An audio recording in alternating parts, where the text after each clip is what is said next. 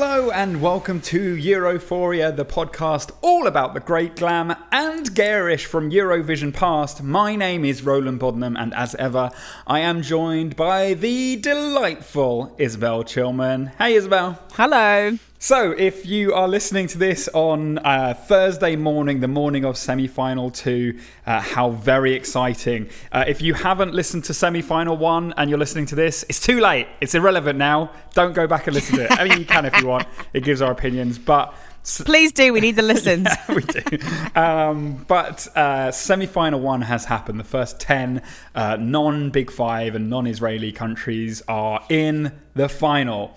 What we're going to be doing with this podcast, this episode, is we're going to go through the second semi-final, plus the UK, Italy, and Germany, and give reviews of all the entries, very accurately, I'm sure, to tell you who we think will be in the final of Eurovision and who may win the whole thing. How are you doing, Isabel? You excited about it? Really excited. I've had half a bottle of Prosecco. I'm eating chocolate. I'm smoking out my window. Oh, mate, you're doing great. I also have, to get me through this semi-final, I did get the beer delivered in the last episode, if you didn't hear it. But I realised that I have a bottle of whiskey and some ice. So if I need it, mate. I may be pouring myself some whiskey fucking halfway through. I haven't worked out what song I'm going to pour that yet on, but when I do, you'll know that it's not a great song and it needs me to... Oh, actually, I might have just figured it out. We'll get there. Okay, good. All right. Okay, so we are going to start, and we're doing this in order of performance on the semi-final night itself, going through song by song, and then at the end, we'll throw in the big six, big five as well. Yeah. So, Isabel, let us begin with the song Walking Out by Srbuk from Armenia. This is a powerful song and quite a good way to open up the semi-final. It's got some distant horns and her voice is reasonably powerful. And Srbuk herself has participated in the X Factor Armenia and The Voice Ukraine. And she reached the final in both competitions, so she's not... inexperienced when it comes to this sort of thing. Isabel, what did you think of Srbuk?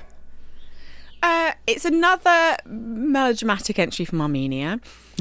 They love going a little bit urban occasionally. Very into it. Fine. I thought it was going to go bigger in the chorus than it did. I think it's, as we've discussed in the previous episode, it is an interesting song. I have added it to my Eurovision playlist. I have. Okay. I like listening to it. Okay. Do I remember any of it right now after three bottles of Prosecco? Bottles. I was going to say 3 glasses. I've had more than that. Yeah. No, I don't remember any of it. It's interesting. I think it will make it through the semis, but I don't think it will rank very highly on the night. I think it may even be bottom 5 of the night. Ooh. So, yeah, in the 20s, basically. I said... high teens, 17 to 20, I would say. I think it's lucky that it's in the weaker of the semi-finals. If it was in semi-final 1, I wouldn't have placed it in the finals, actually, because it was up against some really stiff competition. Semi-final 2 has a lot of weaker songs, as you will realise, because we will play... fewer of them. Some of them. But it will make it through the semis, but not do very well on the night. It will be forgettable. For the other one, we were saying like there could have been maybe 13 songs that could have gone in legitimately. Yeah. For this one, there's maybe 9 songs that probably should make it through, and then there's the wild card slot, which could be any number of things, so potentially even less than 9. I think that's being generous. So there's a couple of wild cards here that could be very hard to judge, but I think this one will go through. All right, next up we have Ireland with Sarah McTernan, who is performing the song 22. Last year, interestingly, Sarah competed to represent our old favourites, San Marino, at the 2018 Eurovision Song Contest with a song called Eye of the Storm. Which was written by twin sisters from Sweden, which sounds great. I don't know why San Marino didn't take that, but there we go. San Marino have better talent. going forward for their competition in terms of writing, production, singing than we do in the UK, and yet still never through nothing. Never getting into the final, which shows that this whole top big five thing is a load of crap. Well, don't, because we'll San never Marino, get in. They had an amazing singer from Ireland, written by amazing writers from Sweden. They put forward something else. They need people thinking through this whole process for them. But don't start dissing the big five then, because that's our only way that we're going to be in the final. I know it. Best not to question it. Well, anyway, back to Ireland. Yes. Ireland, give us your judgment. It's not a boy. It's not a young man. It's not a young boy chosen by Louis Walsh. It is interested in some aspect, let's say professionally, rather than anything else, which is wonderful to see someone who's not a boy from Ireland. Yeah. That's great. I think when it starts, it sounds like it's going to be really interesting. Then the chorus kicks in, and I find it just as uninteresting as the rest of Ireland's attempts. Last year, they did very well purely on staging. Absolutely. They were so smart last year. The song was complete. It was perfectly fine. But the staging was beautiful, and they did, that's what they got out of it.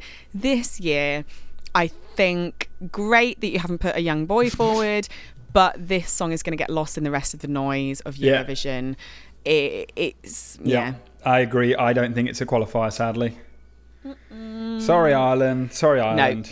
No. Oh, well. Well, give us your points and then try again next year. Moving on, we have Moldova with Ana Odebescu with the song Stay. I have written very little about this. It's a power ballad, but it's not one of those power ballads that's going to stand out. Isabel, do you agree?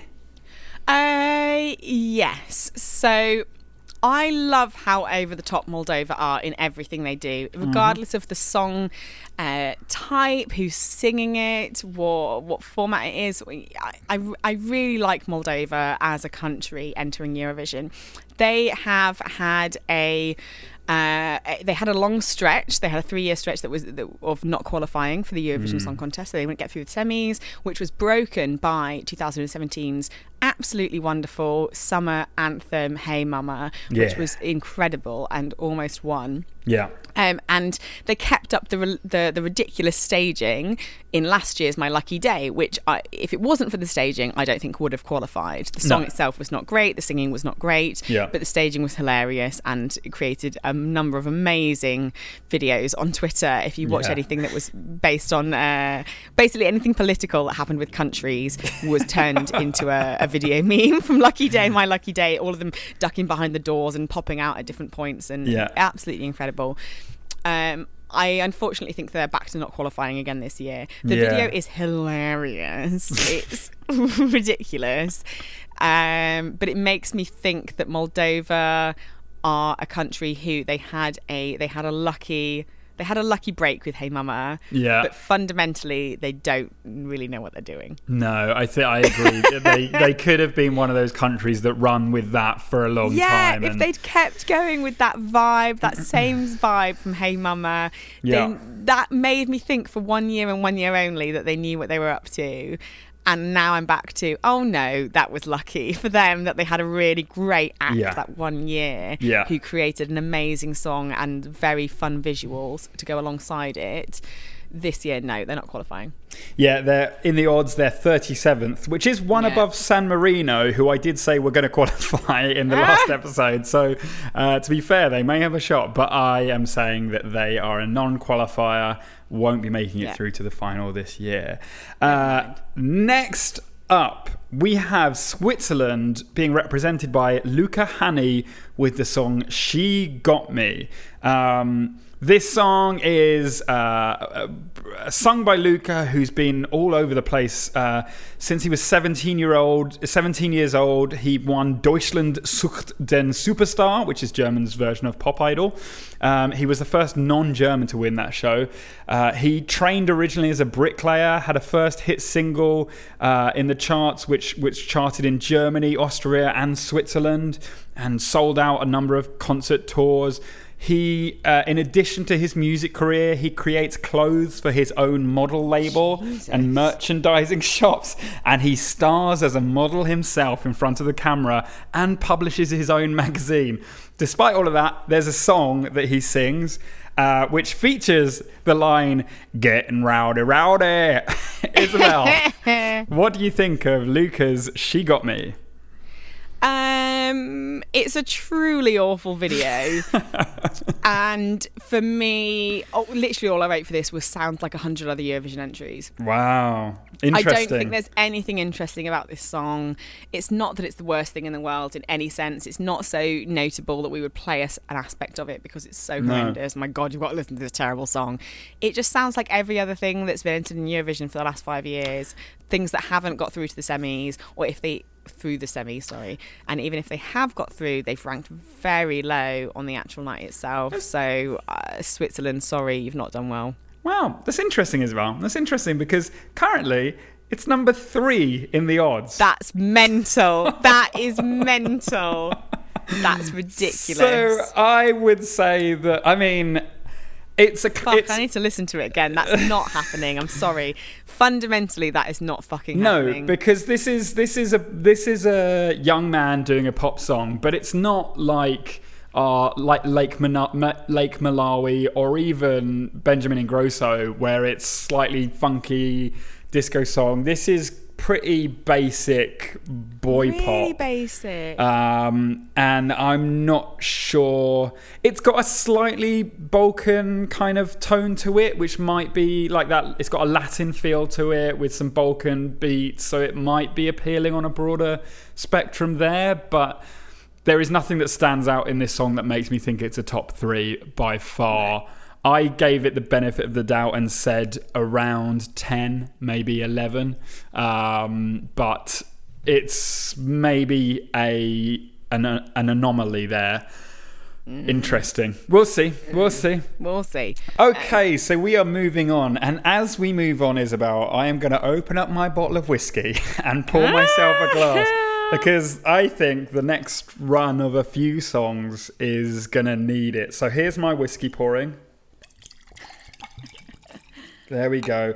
And we will move on to Latvia with the band Carousel singing the song That Night. I think we can quite quickly say their bio on the Eurovision website is incredibly dull, and I think that's a fair reflection of the song. It's currently one below San Marino on the odds at number 39. Yeah, well, do you have to be. Anything you want to say about it? The only thing I wrote was so boring, switched it off. I didn't listen to the whole thing. I don't want to listen to the whole thing. Quite happily, we'll miss this in the semi-finals. Yeah. Happy for it to not go through. This is such a dull song. Yeah, it kind of feels like they're maybe trying to do that country thing that has been reasonably popular with some countries, but a country music type thing, but it is just a boring version of a country music song. Sorry, Latvia. Next up, we have Romania, represented by Ester Peony, with the song On a Sunday. Ester is part Canadian, part Romanian. She lived in Canada for the majority of her childhood. So could we perhaps see some Celine Dion-esque magic happen here? Isabel, we were going to listen to this one, weren't we? Let's have a little listen. Oh, I have learned that just never knew that I'll be losing you. You know, even if the civilization, the problem of sun every day. Yeah, I will always be waiting for you to come back home to me.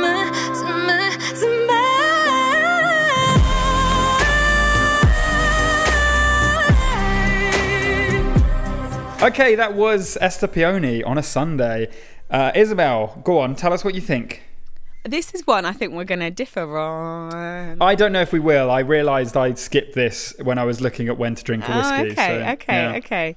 So for me, well done, Romania. Wow, this is a moody pop song with a dirty beat behind it.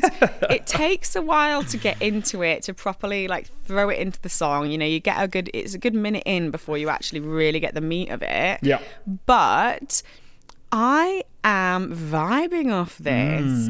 It's not as big as some of the other bangers that I released this year, so I don't think it's going to be top five. You know, I don't think this is a contender to win in any sense.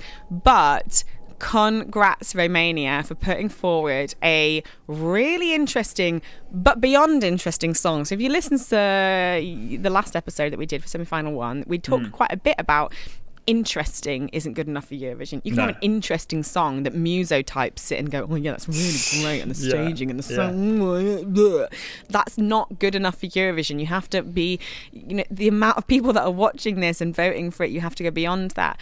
And I think actually this is the only song this year that could be described as interesting, but beyond. I like this song. It's gone straight onto my Eurovision playlist. Wow. I would be very... Well, this is definitely going through semi-final two. Interesting. Because of the what it's up against, for sure. This is better than a lot of the dross that's in the second semi-final. But I don't think it's going... You know, I don't think in any chance this is going to win. But I think this is going to do quite well for Romania. I'm really proud of them this year. Oh, that's good. I said, actually, I like this song. Of all the, like, it's slightly soft. It's not like a banger, like you said. Of the softer female-fronted songs, I think it carries a punch and is quite memorable. Punchy. Yeah, and we're hearing there's one interesting musical trend that I've heard in quite a few songs this year. Are like a sort of loud war horn in the background where it's like like that. And there's some of that in here, and I think it sounds good. Sadly, Isabel, the odds don't reflect either of our opinions, as it's currently sitting 33rd, and it's looking like it may not qualify. No, that's nonsense. If it was in semi-final one, I'd be putting it at that risky point of, oh God, it probably should be in the final, but it's probably not going to get through because it's up against such big contenders. Semi-final two, there's a lot of shit here. Yes. If you don't get through semi-final two, there is vote rigging going on, because this is a solid song. This is a solid pop song from Romania. It's not something you'd expect from them typically. No. I think they've done really well this year, and I would be highly disappointed if they didn't get through the second semi-final, because this deserves to be a final place. Doesn't deserve to be top 10, doesn't deserve to win. Not saying that. Deserves to have that stage in the final, though, for sure. Okay. I agree. I put it in to qualify, but qualify as the last qualifier effectively, so it's in my 10 position, just sneaking through there. All right, let's move on, if we have to Denmark, who is represented by Leonora with the song Love Is Forever. Leonora, when she's not singing, is a figure skater and has won the Danish championship 3 times, showing off many of her skills in this song as well. She sings in 4 languages in the 3-minute duration of the song. English, French, German, Danish. You got it. You know it. I know it. Probably the one thing I like about this song is the transitions of languages. I think that's quite smooth. Other than that, I think this is the wettest song I've heard in the contest in a long time. It sounds like a junior Eurovision song.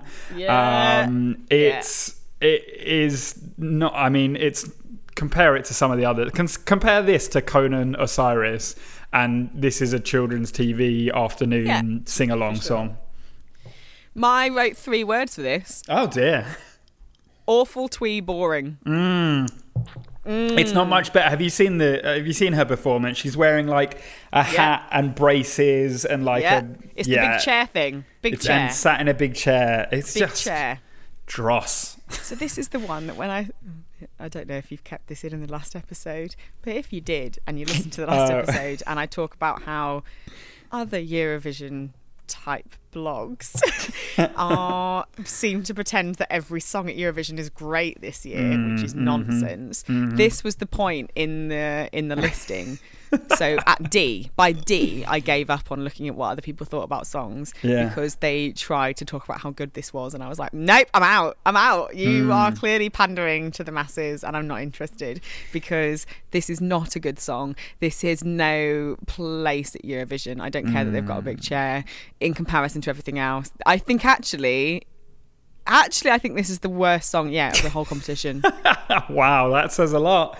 It's 21st in the odds, Isabel, which puts it right on the border. I mean, just below the border of if you take into account the big six. If it gets through the semis, it's only because it's in a weak semi-final. Yeah, that's true. It would be the... If it was in semi-final one, there's absolutely no chance this would make to the final. It is boring as shit. Let's move on to the next one. Next up, we have Sweden represented by John Lundvik with Too Late for Love. Isabel, you and I listened to this in the Swedish church in London many months ago. And it has not lost any of its charm. Let's have a listen to Too Late for Love by John Lundvik. No!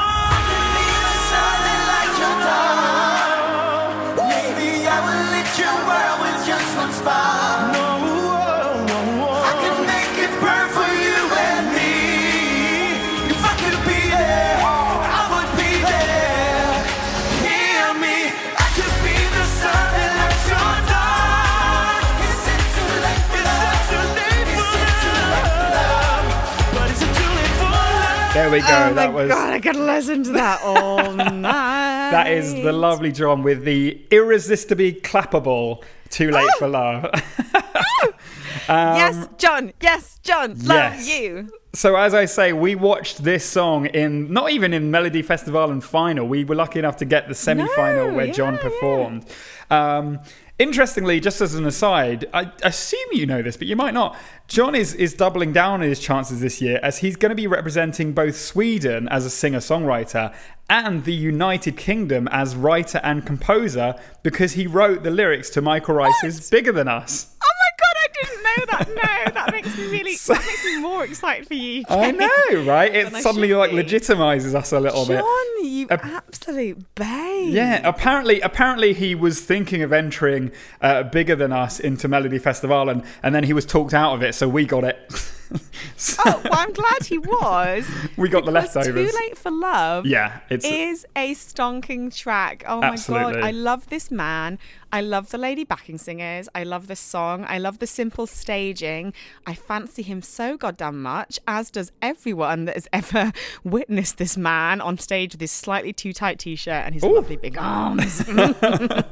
He's so smiley. Yeah. And this, I mean, you know, Sweden, as we all know, Sweden are always hot contenders in the Eurovision Song Contest.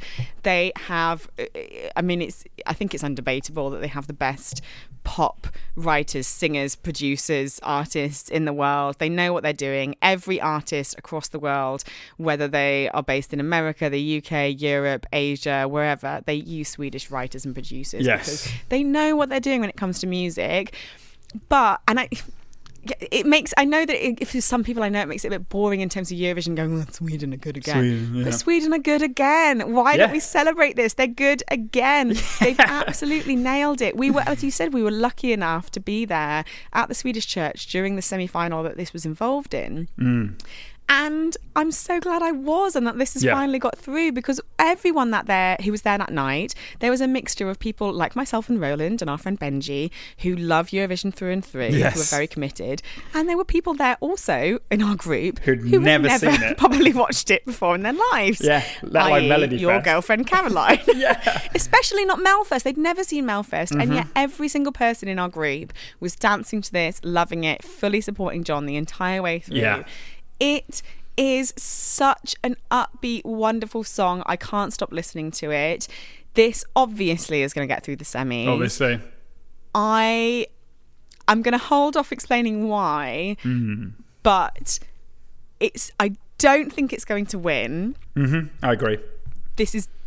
I would say if it's not in the top 5, I'd be disappointed, but it's not going to win. However, in another year with poorer entries, it could have done very well. It could have won. It's still going to do very well. This is one where you're up off your feet. If you've never heard it, the first time you hear it, you don't. This isn't one of those songs that you have to hear 3 or 4 times to get really into. No. The first time you hear it, you absolutely love it. Completely agree. I think I've put that it'll go in 6th position. I think that, that there will be. I'd agree. Fourth to sixth, to 7th. That's where it's going to play. Around 5. Well done, John. I will say that things could have been very different, because I know that there was a slight contingent, I think of all of us a little bit, that I do got through to. I do. Da, da, da, da, it would have been a very different Swedish entry, but just as love. The sliding oldies on their little fire steps that they were on. Lovely. Okay, let's move on to Austria with Paenda with the song. It's pronounced Paenda, actually. Oh, I'm very sorry. I apologise. I read this earlier. Wow. Paenda. Okay. Like the bear. Like the bear. Okay, so Austria with Paenda and the song Limits. As we know, Austria were the surprise success last year. So will they replicate it again this year? Probably not. No, they won't. It's an Ellie Goulding rip-off. Oh, interesting. It's fine. She's got lovely blue hair. Yeah. But I forgot it almost instantly. Yeah. It's nothing new for Eurovision. It's nothing new for music. It's nothing apart from the blue hair. The song are not bringing anything exciting to the table. Unless the staging is undeniably incredible, it's going to get lost on the night.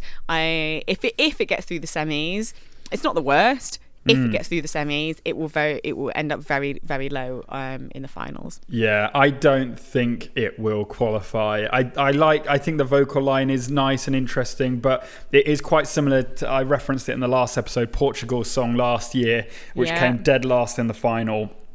And that was only because they automatically qualified. So I don't think Austria I don't think we'll see them in the final this year, sadly. Oh well. Well, let's move on to Croatia, who are being represented by Roko with the song The Dream. Now, Isabel, before we talk about this, I would like to say that this song was co-written this year by one Jacques Houdek. Yeah. Who is known for not only being the singer of the duet in 2017, where he sang both parts, but more importantly, known for being a massive homophobe. Isabel, you were aware of this? Yes, I was aware of this. Yes, this was written by someone who was voted like the top homophobe in the country at one point. And yet seems to think, and you know, it's not just that he sang for Croatia a couple of years ago, and now he's written this one. He also tried to get involved in our UK entry last year. He loves Eurovision. Should not be involved in Eurovision though in any sense, because he's a massive homophobe and gross. This song. So, well, actually, this song weird. So as soon as it started, the song, it reminds me of, you know, when you get those Eurovision entries that go, oh, this sounds a bit like that. This song reminds me so much of You're One in a Million, it's once in a lifetime. It's a song called One in a Million. It's a 2001 hit from the Swedish artist called Bosson, which none of you will probably have heard of his name was. I didn't know his name. You might know the song from the film Miss Congeniality, though. Okay. They use it in that heavily. And that's the only reason why I know that song, is because of that. They use it in like pageant music in Miss Congeniality. It sounds so similar to that, which... That song itself, when I started Googling it, I was surprised it wasn't a Eurovision hit. Yeah. Because that in itself should not have been a song outside of Eurovision. That should have been a Eurovision win in 2001. Yeah. It's an amazing song. I think about it quite often. It sounds so similar to that, but a shit version of it. Yeah. The outfit he's wearing as well, fuck me. He's wearing white jeans, a white leather jacket, and white angel wings, which is beyond trashy and gross. Yeah. And even if you're going to wear that, I expect the wings to open at some point and become 6 feet wide, which they do not do. It's 32nd in the odds, and for the sake of Jacques Houdek not making another appearance at Eurovision, let's hope it gets what the odds are saying. We'll move on. Yeah. Next in line, thank God, we have Malta, represented by Mikola with the song Chameleon. Let's have a listen.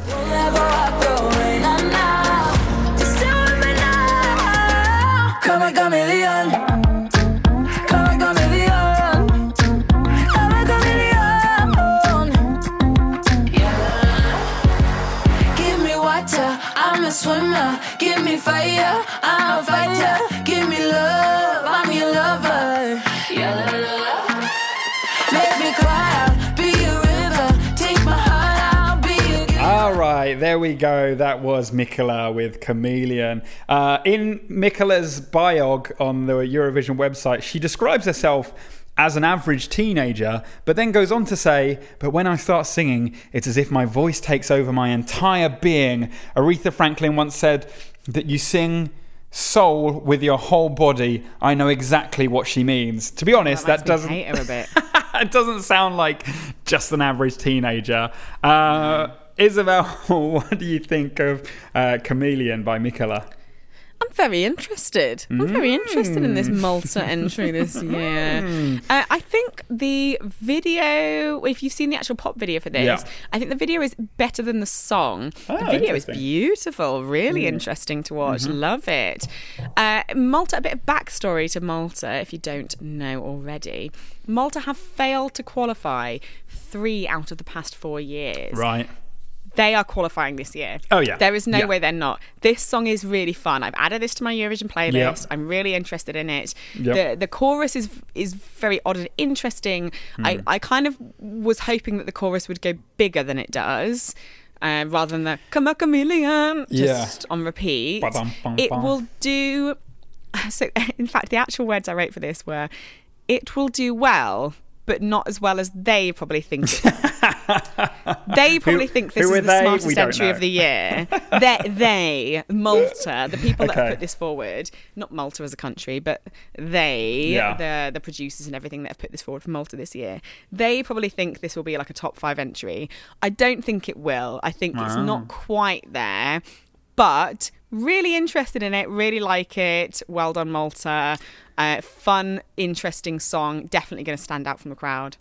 I think we diverge on opinions here, because this is one of my favourite songs of the whole contest this year, Isabel. Oh, wow. Yeah, I think, and especially of the female-led pop bops, this is by far my favourite. It's really fun. Yeah, and I think, like, I really like some of the lyrics, like, give me water, I'm a swimmer, give me fire, I'm a fighter. And I do think that, I know you said... No, the lyrics are really clever, really clever. And I agree that it's an interesting structure, because the chorus isn't the biggest part of the song. The biggest part of the song is the lead up to the chorus, and then kind of post chorus, I guess. I think that, yeah, maybe it is too clever for its own good in that respect, because, like, listening to it like several times, like I've done now, I know when the, like, real throw your arms in the air in, and then the chorus is like this kind of dirty get low kind of vibe. I do think it does build towards the end when she's repeating those lines, give me water, I'm a swimmer. She really, like, goes for it. Yeah. I am putting this in, where am I putting this? Let me see, where did I say? Ooh, I said that this is top 5 material. I think the winner is going to go in a different way this year. I think it's going to be a different style. This is too close to. Agree. This is too close to last year's winner. Too close to Netta. And to Fuego as well. It's almost a combination of the two. But as a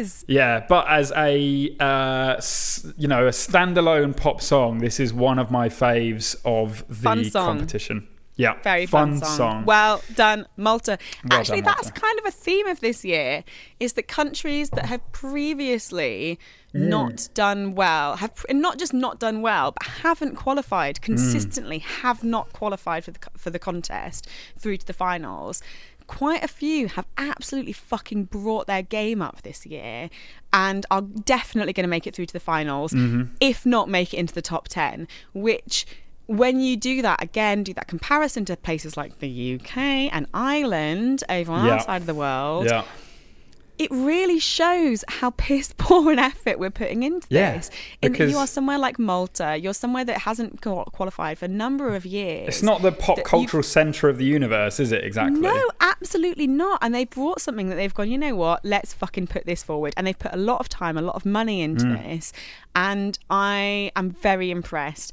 So next up we do have Lithuania, and this one is sung by Jurij Veklenko, and the song Run With Lions. So in his biog, it says, alongside his artistic career, he got his dream job with an IT company where he currently works.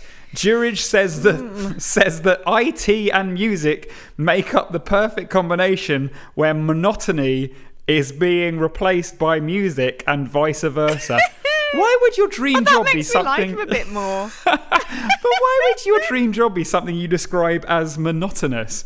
No, come on. Me and you definitely have met an odd analyst in our time. Sure, it's wonderful. Sure, yeah, that's true. We have it all the time in our company where we'll get an analyst join and everyone goes, oh, they don't talk much. I don't know if they're liking it. And you're like, no, they're not meant to speak much. They're an analyst. No, they're an analyst. They're meant sit to and be analyse. Socially awkward. Yes, they analyse things. They're wonderful. Yeah. They don't talk. It's brilliant. It is that makes me like him a bit more now. Okay, all right, fair enough. Sorry to be. For me, I'm with you on this in terms of it's a little bit Eurovision by numbers and not in a good way. No, it will do fine. Do you think? I just think it's nothing outstanding in any way. They've done a bit like Eurovision by numbers. That's it. Yeah, I said stick to the IT. Stick to the IT, mate. Get back to your bloody desk. Get back to computers. I don't think it's going to qualify. Despite it being in the weaker of the two semi-finals, I think there are songs that stand out, whether that's for good or bad reasons, over this. Agree. Fine. Moving on. Right. Sorry, Lithuania. Okay, so Russia now. Russia, one of the big players in the game. And not only one of the big countries in the name, but one of the most well-known names on the Eurovision stage has returned to get back what some people think was taken from him, which was the crown back in Eurovision 2016. He came third. Oh, he did come. Did he come third? He came third. Oh, bloody hell. We taken from him. He came third. All right, yeah, fair enough. I retract that statement. But there was the big contest that we all know between Sergey and Jamala, which, was a bit of a classic Eurovision moment. The song from 2016, You Are the Only One, having gotten over the anger that we were throwing towards Russia at the time, is a Eurovision classic. It's on my playlist absolutely. As one of the on my playlist too. I listen bangers. To it regularly. Absolute banger, love it. So he's returned with the song Scream. Isabel, does it compare to his previous entry, and how well do you think it will do? So there is a widely recognised rule, which is you don't return to Eurovision. Regardless of where you did, if you won it, if you came last, Valentina Minetta is the case in point for this. But you just don't return. You did your time. You had that staging. Moment. You got in front of lots of people, but you just don't come back because you'll never do as well as you did the time before. And especially if you're such a widely recognised name anyway. Everyone knows he was in it before. He doesn't need to for his career. No, so he's you only look at Alexander Rybak with Norway. Yeah. You don't need to. He won it, for fuck's sake. Yeah. You don't need to come back. Sergey he's a Eurovision icon now. He is one of those people that, despite all the booing every year, whenever Russia perform and whatever people think about them politically, Sergey really changed things a little bit for his year in terms of when he performed. It was a great song, really good staging, a little bit of a Mans ripoff, but did very well. This is nowhere near as good as 2016. It's not as good as Thunder and Lightning and Very Exciting and da-da-da-da. It's just not there. It's a perfectly average ballad. Russia will get through it because they're Russia. They always do. But in terms of previous years where we know that Russia's going to get through and that they're going to sit very highly in the final, I think actually this is going to be a disappointing year for them. I think it's a in terms of Russian entries, it's quite a boring attempt. Who normally, as I said, historically do well regardless of everyone hating on them as a country. This is... No, I think this is a shame from Russia. I think that they have the two things that they have going for them are that it's Russia and that it's Sergey, and that's about it. And I think that will get them quite far, obviously qualifying, and I think that it will get them quite far. This is where the odds are truly not reliable at this stage, because they are currently second in the odds. No chance. No chance. You look at some of the other entries, the stuff that we talked about yesterday, well, in the previous episode with semi-final one, how many incredible acts there are in semi-final one. Semi-final two, weaker.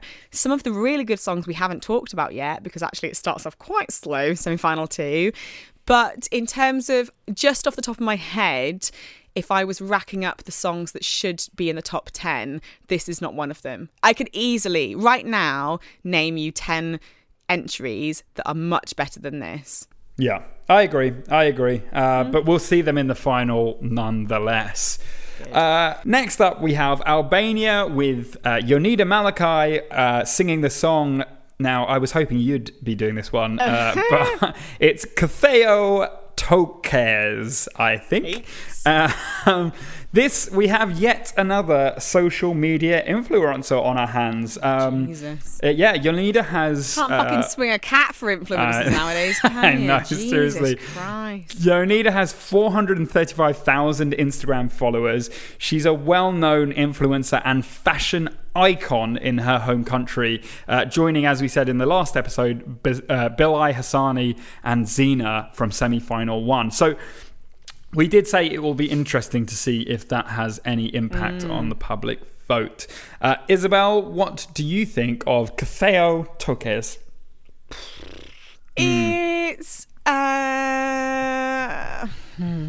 It's quite a haunting song. She's a beautiful tattooed Bond girl type being.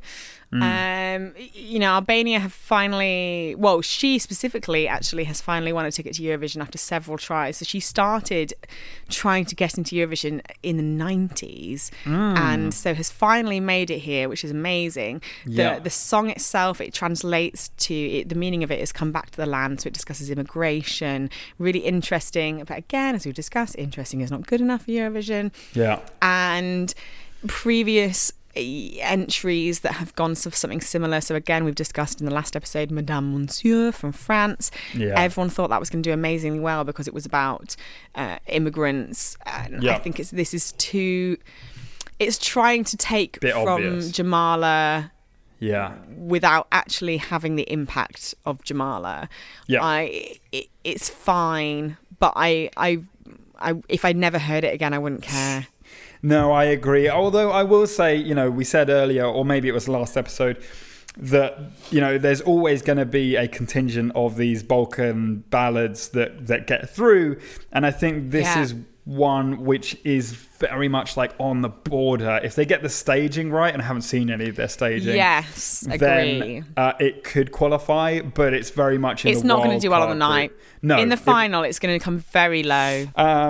Okay, next up we have Norway being represented by Keiino with Spirit in the Sky. Now, Keiino's Spirit in the Sky, different song. Not that one. Gareth Gates and the Kumars. Anyone? No? I remember that one. So this Spirit in the Sky features Joik influences. Joik, we all remember Joik. Which is the traditional song of the Sami people, who, of course, we all know about after the episode that I did. From the worst episode we've ever done of the podcast. Still available. If you want to know about the Sami people, then... Go back to it. It's still online. It features a 30-year-old native of a northern Norwegian town named Fred Buljo.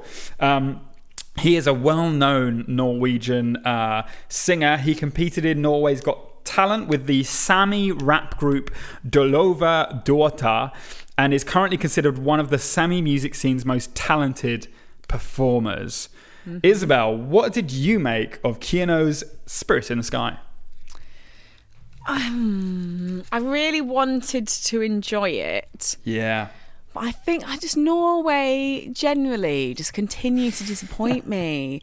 I think they've got a lot to learn from their Scandinavian neighbours. You look at every other country that's around that same block. They know music better than Norway do. I don't know how that works, because when you would think that because they're so connected, that something would pass over just by osmosis. Just through the mountains, you'd hear something the song would transfer over from Sweden and Denmark, and even looking at northern European countries that aren't physically connected to Norway would pass over some musical knowledge to them. They just disappoint me year in, year out. I think it will do quite well, but I don't think it's that good a song. It's interesting enough for it to it'll get through the semis. Yeah. I don't think it will score high in the finals. Interesting. And I have no fucking clue why they're wearing cat ears in the video. Oh, God, yeah, I haven't seen the video. The video's fucking about shit it, show. It's a shit show. About it's awful. Yeah, I agree. There was a lot of hype around this song when it first came out. Yeah, and loads I didn't of hype. Get it. I think the thing I dislike most about this song is the non-Sami male singer whose voice he sounds like he should be in like Gemini or a band like that. He just kind of is a very not a strong, powerful voice, or even either way, it just sounds like a Sami singer is the only interesting thing that's a part of this song. Actually, the woman I don't care for, the non-Sami male I don't care for either. I have no interest in them. So Norway, yet again, no way, Norway. No. It's doing quite well in the odds. It's 10th in the odds. This is what I'm said. It'll do quite well, but it's not actually very good. No. And yet again, like I said with Russia, there are countries this year who have been very poor at Eurovision for a very long time, who have put forward songs that are so strong in comparison to previous entries and compared to other countries this year, that I don't think Norway deserve a good spot in the final, because there are countries like Malta who the fucking fighting they've done this year to do well far more deserve that place than Norway do. Norway, totally. You're big, you're strong, you have a lot of musical support around you, do better. No way, Norway. There we go. No way, Norway. Okay, we are moving straight on to the Netherlands. Duncan Laurence with the song Arcade. We're going to have a listen to this one.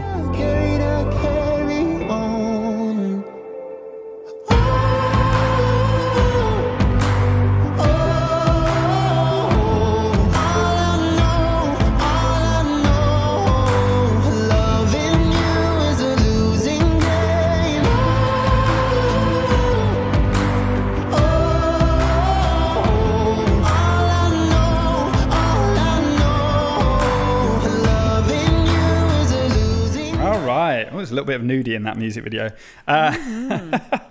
So that was Duncan Laurence with the song Arcade. In Duncan's bio is I think unique, but it's entirely one quote from Duncan. He says in his bio, "My youth wasn't always easy. I was bullied a lot and I couldn't defend myself. Music was a safe haven, a place where I was not insecure and I could let my emotions run free. I'm always inspired by stories that move me, real personal experiences from my own life or someone else's. Arcade was inspired by the story of someone I loved deeply who died at a young age. The words and chords and melodies came to me automatically as if they fell from the sky." Duncan. Isabel, call it cheesy, but that is how you win over journalists, and that is how you deal with the Eurovision press team. Fuck yes, me. Yeah. That is how they will then win over the public too. That is a story and a half. Isabel, what do you think of Duncan Laurence with the song Arcade? The Dutch are very good at pop. I would say in terms of continental Europe, they are probably second to Sweden. Wow. In terms of going through Eurovision anyway, I don't know wider pop knowledge. I'm not claiming to be an expert. Sure. But in terms of Eurovision, They are very good. Year in, year out, the Netherlands put forward a very strong entry for Eurovision. Even if you don't particularly like it, it's not your thing, you have to sit and go, that's a good song. That's a good song. They've done all right there, haven't they? Duncan, again, this is similar to some of the previous entries in that actually it really only kicks in about a minute and a half in. You have to get halfway through the song before it to really get punchy. Once it gets punchy, though, really good. I think this is definite to get through the semi-finals. Yeah. I would not be surprised if this ranked very highly in the finals as well. It's yes, you have to get through that first minute and a half of it being a bit slower, a bit moodier before the beat kicks into it. Yeah, but this is a real contender for a very high-ranking final entry, I think. Depending on the live performance, I don't know what they're going to do staging-wise. I've seen the video, very sexy, a bit nudie, love a bit of nude. But this, for me, depending on the live performance, for me, depends on how highly this is going to rank. If they have something phenomenal for the live staging, this is a top 10 contender. If not, lower. If it's good staging, top 10. Interesting. So I agree, and I think actually the fact that there's that it's a live performance with staging will help with that first minute and a half, because you can do some really dramatic things with very low lighting dramatic, to make it very clear that people hooked in, so that when that minute and a half kicks in, they're fucking ready. Powerful, for it. Yeah. I think I think this it's a great song regardless of the performance.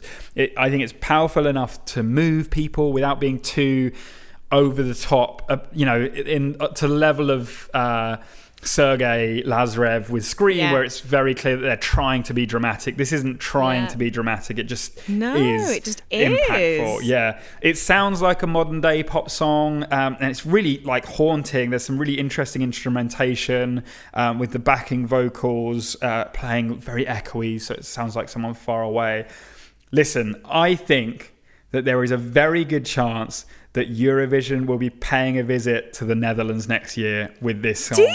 I am putting this in my top 2, and I think this year the top 2 will be some way away from the third position. I think it's going to be a 2-horse race, and I'll say who the second horse will be later.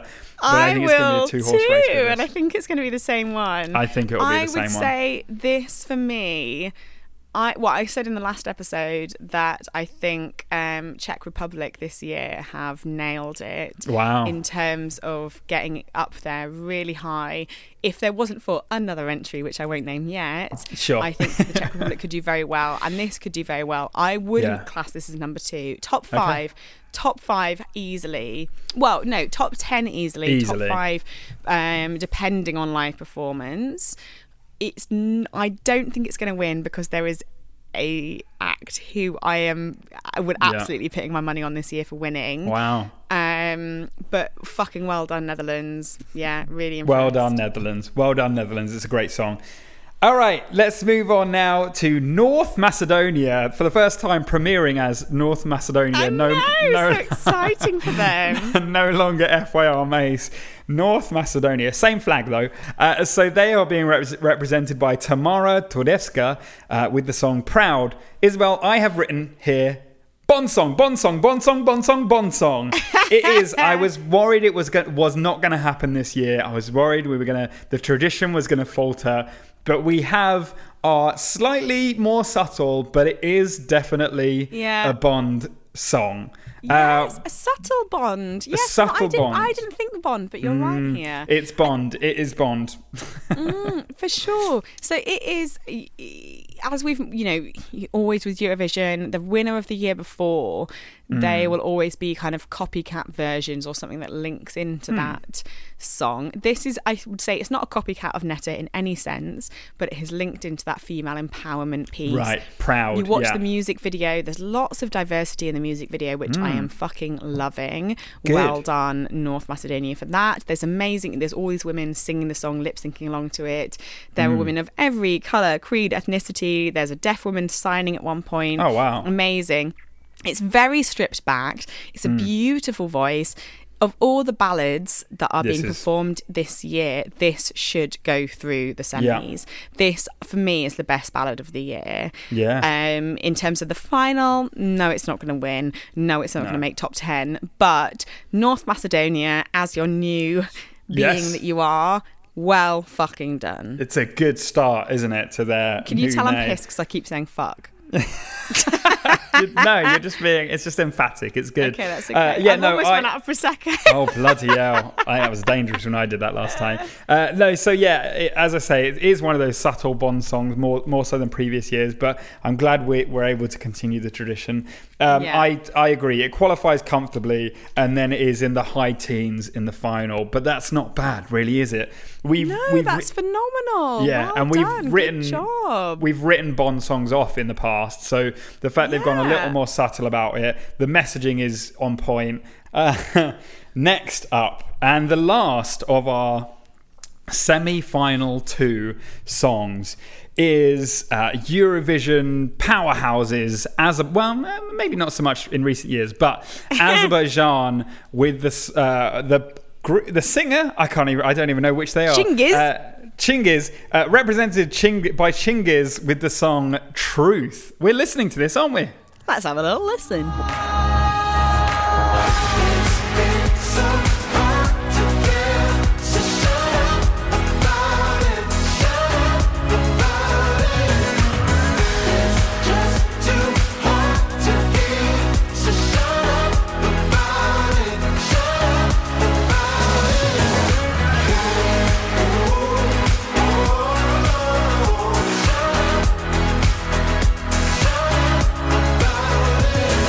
There we go. That was Azerbaijan with the song Truth. Chingiz's bio says, Chingiz loves the company of his dog, kung fu and yoga. He always enjoys getting a breath of fresh air while backpacking or doing outdoor meditation. When you said that, I thought it took me a second to realise what you said. And I thought he said he liked the company of his dogs, kung fu and yoga. Oh, they're brilliant names for dogs. Of his dog. Well, maybe that is. It says dog, kung fu and yoga. He likes his dog, kung fu and yoga. For me, though, I would rather that he liked his dogs, plural, who were named kung fu and yoga. Kung fu and yoga. Yeah. He likes. Yeah, you're right. It isn't. Yeah, the way they've written that though, it sounds like their dogs. His dogs are called kung fu and yoga. Anyway, hey Isabel, Azerbaijan can write a good pop song, can't they? Fuck me, this is a total bop. This is a sexy, sexy, sexy, sexy, sexy, sexy video. If you have not watched it, check it out. Very sexy, very odd. Really into it. This is one of those very few, as I've said previously, I'm quite drunk, so I can't remember if it was this episode or the one before. It's all blurred into each other. But it's all into one now. But there are very few Eurovision songs each year that, as a UK participant, that you would listen to and go, if this was in the charts, it'd be in the top 10. Oh, yeah. Like, easily. Yeah. This is a song that if it was released outside of Eurovision in the UK, it would be number one in the charts. In the UK, 100%, I believe that. This is great. Really interesting. Straight into my Eurovision playlist. Yeah. Only thing I'll say about it is I feel it doesn't go anywhere. The first chorus is as big as it goes, and the first chorus is great. Like, you're like, this is great, and then it plays again three times, and you're like, okay, it needs a bigger ending to it. If they wanted to win at Eurovision, this would have to have some big payoff at the end, which it doesn't have. In terms of wider song, though, great song. Would absolutely dance to this in a club. It's in my Eurovision playlist. Really excited to listen to this again on the night, and I know that regardless of who's in the room. At my Eurovision night this year, everyone will be up dancing to this because it is a tune and a half. And a great way to end the first semi-final as well. Great. Yeah, even if this was halfway through the semi-final, it would 100% get through. But the fact that this is the last song people are going to hear that night, what an ending to that semi-final of a lot of poor songs to then end on this absolute banger. This is your reward. It really holds well for them, definitely. Yeah, and hopefully their staging is like their music video, slightly weird, slightly dark and you know, sexy, like you say. Yes, I want sexy dark staging for sure. This for me is verging on top five. I think it might just be behind Sweden at maybe 7th place for me. Yeah, top 10. If this isn't top 10, there's something that's gone wrong there. Disappointing. Yeah. Because this is a tune and a half. Very good impressed. Good for Azerbaijan with this song. This is genuinely is a year that a lot of countries you would not expect to put forward bangers have put forward bangers. Like, I really hope that in 3 years' time, if and when we're still doing this podcast, or regardless of that the Eurovision fans are going, fucking hell, you know what, 2019 didn't have necessarily any, you know, one of those years where you go, God, these three songs are really going to stand out. They're really the bangers of this year. Yeah. But I really hope that in years to come, 2019 is seen as a year where the countries who normally don't up their game, upped their game. Because they did. There's numerous countries this year who have put forward songs that you would never expect they put forward. And they've really fucking impressed me. Speaking of which, Isabel, we are done with the semi-finalists, but there are still 3 countries left, 3 of the big 5 who are voting in the second semi-final. And so we are going to review their entries into the Eurovision Song Contest. They're in the final straight away, obviously, but they still have to compete. We are gonna first off. Let's start with Germany with the band who have an unpronounceable name because they've decided to put an exclamation point where the I should be. Exclamation marksters. So yes, it's Germany with sisters, I guess. What do you think as well? Fucking hell. So this, as we were mentioning earlier, is a perfect example of piggybacking on the success of a song previously. So sisters, whatever you call them, have attempted to put forward a feminist anthem for this year, but they have fundamentally failed. Partly because the lyrics are quite cringy. Sure. I would say also partly because the 2 acts that make up sisters are not only not sisters, but they have been cobbled together from other entries. So they, I would guess, maybe 8 months ago, they never even met. They didn't know each other. So the chemistry on stage, you can see, isn't particularly great. You spoke in the last episode about the fact that this year at Eurovision they have a spinny stage. That is basically, from what I've seen, their only staging is the 2 women singing on a spinny stage. Sure. The lyrics, I went for a coffee and catch up with my friend Ellie earlier. One of the only things I mentioned was this because it's so abysmal. I was so highly disappointed with it. And I was telling her about the fact that they've tried to get across that this is a feminist thing and it's women talking about, you know, I used to tear you down. I used to think that, you know, I used to tell other people that you were shit. And then I realised in myself that I wasn't happy. And now you're my sister and I support you and blah, blah, blah. Yeah. It's dull staging. You can tell the singers haven't known each other very long. Yeah. I would much rather, if I'm going to listen to an anthem about female empowerment, give me Netta. Give me Fuego, for fuck's sake. Yeah, like, give me a woman fucking knowing who they are, what they're doing, whatever they look like, whatever they're singing about on stage, feeling confident, rather than 2 wet women on stage singing to each other about, I used to hate you, but now I know that you're great. Oh, fuck off. I'm glad that you're able to criticise their feminist message and not me, because I think it would sound worse coming from me. But it's awful. They're not going to get very far. I would say that all of the big 6 that are getting through, of all of them, there is maybe one that would qualify if it was going through the semi-final. One. Maybe one. Definitely one. Definitely one. Yeah. There is definitely one that would make it through. We'll just wait for that one, because first before we go to, we're very clearly holding off for one.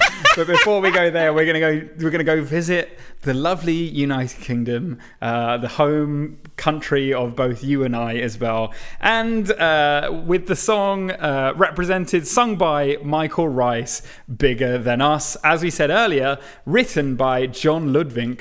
And Isabel, What do you think it's going to do? We've spoken about it before. We spoke about it during the... UK.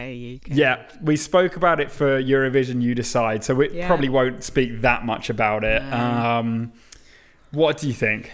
It's fine. In terms of entries we put in the past, it's a lot better than the likes of Electro Velvet, Engelbert Humperdinck. Yeah. Like we've upped our games somewhat since then. But why do you know? Every year at the moment, since we've upped our game beyond putting through utter shit, it's the same song every year. Yeah. The singers are good. The song is fine, but.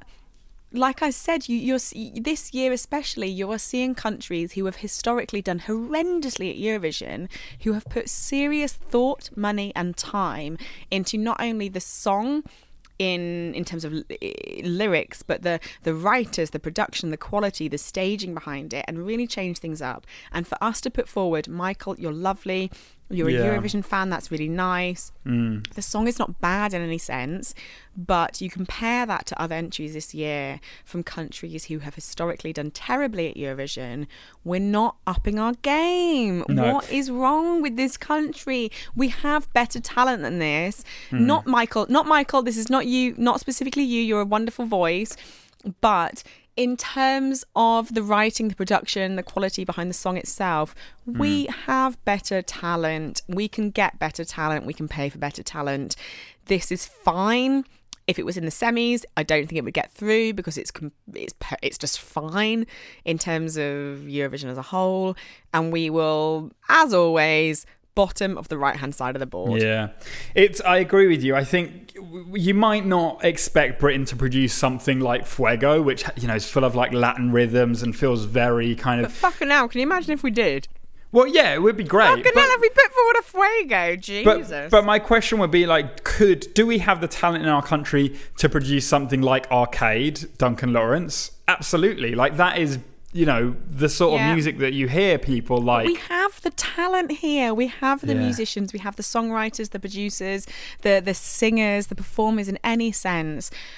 It's year and year again let down by this. I was listening to my because I was doing a lot of Eurovision stuff today. I had my Eurovision playlist on Spotify and Katrina and the Waves came on, as it always does. Bless him. And still now, it's 2019. That song comes on, I listen to it, I perk up, I'm fully involved, I'm fully invested. Yeah. No, we couldn't release Love Shine a Light now. Of course we couldn't. It's 2019. It's a different era. We couldn't get that to be a win. But... the quality of that song has stood the test of time. Yep. That is a fantastic song. It hooks you in. It's great fun. It's really, it just hits you in your heart. It's really great. What are we doing? Do you see this song getting above 20? No, and not at all. You look at the last songs that we've talked about. This semi-final is not particularly great, but the last semi-final, Jesus, look at the songs that are going through. There's no way this is going to be, again, same as always, bottom side of the right-hand side of the board. Do you think it could be bottom? I don't think it will be bottom this year. Okay. I don't think it will be bottom. Yeah. There were worse songs than this. Yeah. But it's not going to do well. And that's not Michael's fault, and it's disappointing for him. No, and I think it might only be not bottom because of another Big Five country. Yeah. Okay, well, on that bum note, let's hit a high note because we are moving on to the last of the Big Six, including Israel, countries, and that is Italy, being represented by Mahmood with the song Soldi. Isabel, we're going to listen to this, aren't we? Let's have a listen.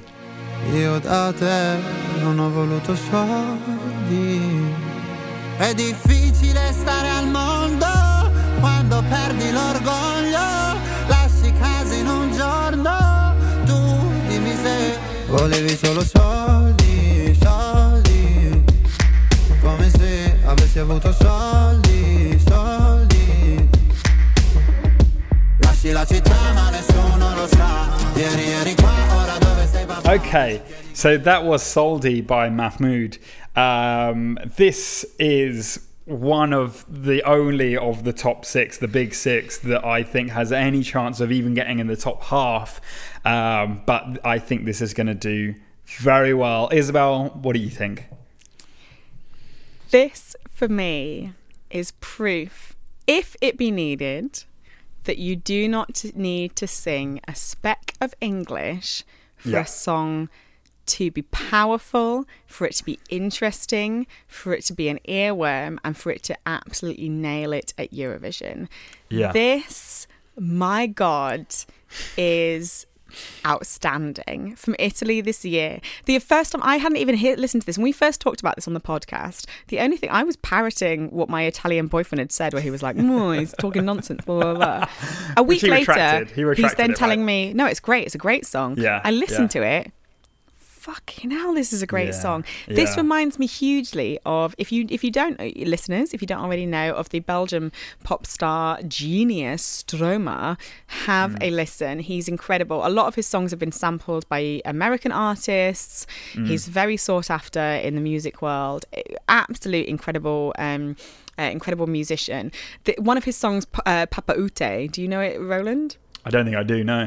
So it's not very similar in terms of sound, but in some ways it's very similar. So Stromae does this amazing song called Papa Ute, which is about him like talking to his father, like, Papa Ute, where are you? Like, where have you been? And this really haunting video of him kind of like a waxwork dummy with a child trying to play with him all the time. And it's beautiful. Stromae is an amazing artist, and this is very similar in style of what it's talking about. Like, this is Mahmood being like, where are you? Know, what have you been doing? You ask me for money all the time. Yeah, you know, I'm not going to be that kind of father. I'm not going to be that person in my my son's life.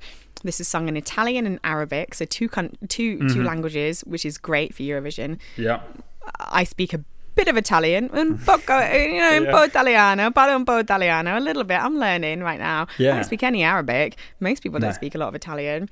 Does not matter. For this song, it does not matter.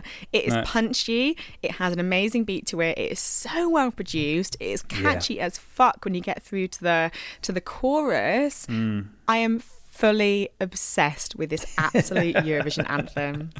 Yeah, I totally agree. I would say that in the last episode, I spoke about Conan Osiris's song feeling just like the most contemporary and one of the most cool songs in Eurovision, like in the last 10 years.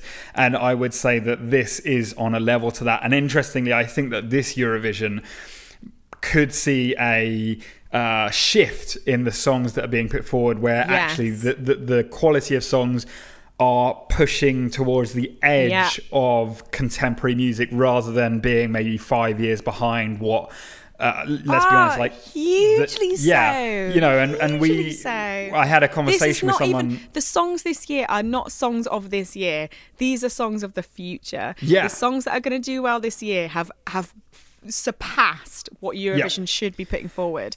Eurovision should be putting forward Soldi in 3-4 years time, and instead Italy have got in there now with a song that is genuinely, it's blown me away at how good this song is. And they do have, and we're going sort of a bit outside of Eurovision now, but you know, the biggest impact on pop culture in the modern time is hip hop. And as you and I both know, you can't do straight hip hop at Eurovision. It doesn't work. But what these songs, what Mahmood has done and what Conan Osiris has done, has embraced hip hop rhythms and hip hop beats. And even, you know, with Mahmood's song, with Soldi, there is a bit of spoken word that could be, you know, interpreted as rap and hip hop. And embraced that and turned it into something that is still true to its European roots, still true to, I mean, Mahmood's like Arabic roots and his Italian roots, and presented in a way that fits in with the Eurovision Song Contest vibe, but is years ahead of the competition, which is why. Oh my God, they've stonked it this year, haven't they? But which is why I said, and I didn't say Conan would be in the top two, but I do think that Duncan Lawrence's song is kind of where Eurovision is now, and is very popular, is like the best example of where Eurovision is now. And so I think that will do very well. I think this is where Eurovision, as you said, will be in 3 years' time. And I think it will be very popular. Can you imagine the copycats of this that are going to come in the years to come? That goes to say that I think Italy will be in the top two. And like I said before, with Duncan Laurence, it will be a two-horse race by some way. I think either one could win. If I'm going to plump for one, I'm going to say Duncan Laurence will win, which isn't necessarily what I want, but I think that might happen.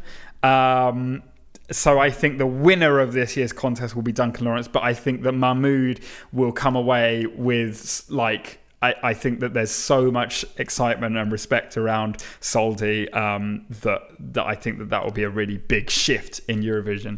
So what do you think? Go on, tell me what you think. I am going to politely disagree in that, yes, Duncan Laurence, Arcade, should definitely be in the top 10, as I said, potentially be in the top 5, depending on live performance.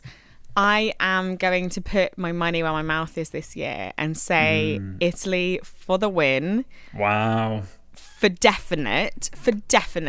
And if they do not win, I will not only be very, very surprised. And there's a couple of hot contenders. You know, you've got the Netherlands, Duncan, Arcady. You know, Arcade, great. You've got things like Friend of a Friend with Czech Republic. Really catchy beat. That's such a little earworm. It's going to get in there somewhere. There's a couple of others as well that might be surprise entries in there. You never know what's going to happen with Eurovision. Yeah. But actually spending a whole day, you know, I've listened to songs here and there for the last few weeks, last couple of months, whatever, but actually sitting and listening to them all in a row, what is the song that made me physically excited and I have been thinking about a lot afterwards? Italy. It's Soldi. Wow. It is such a good song.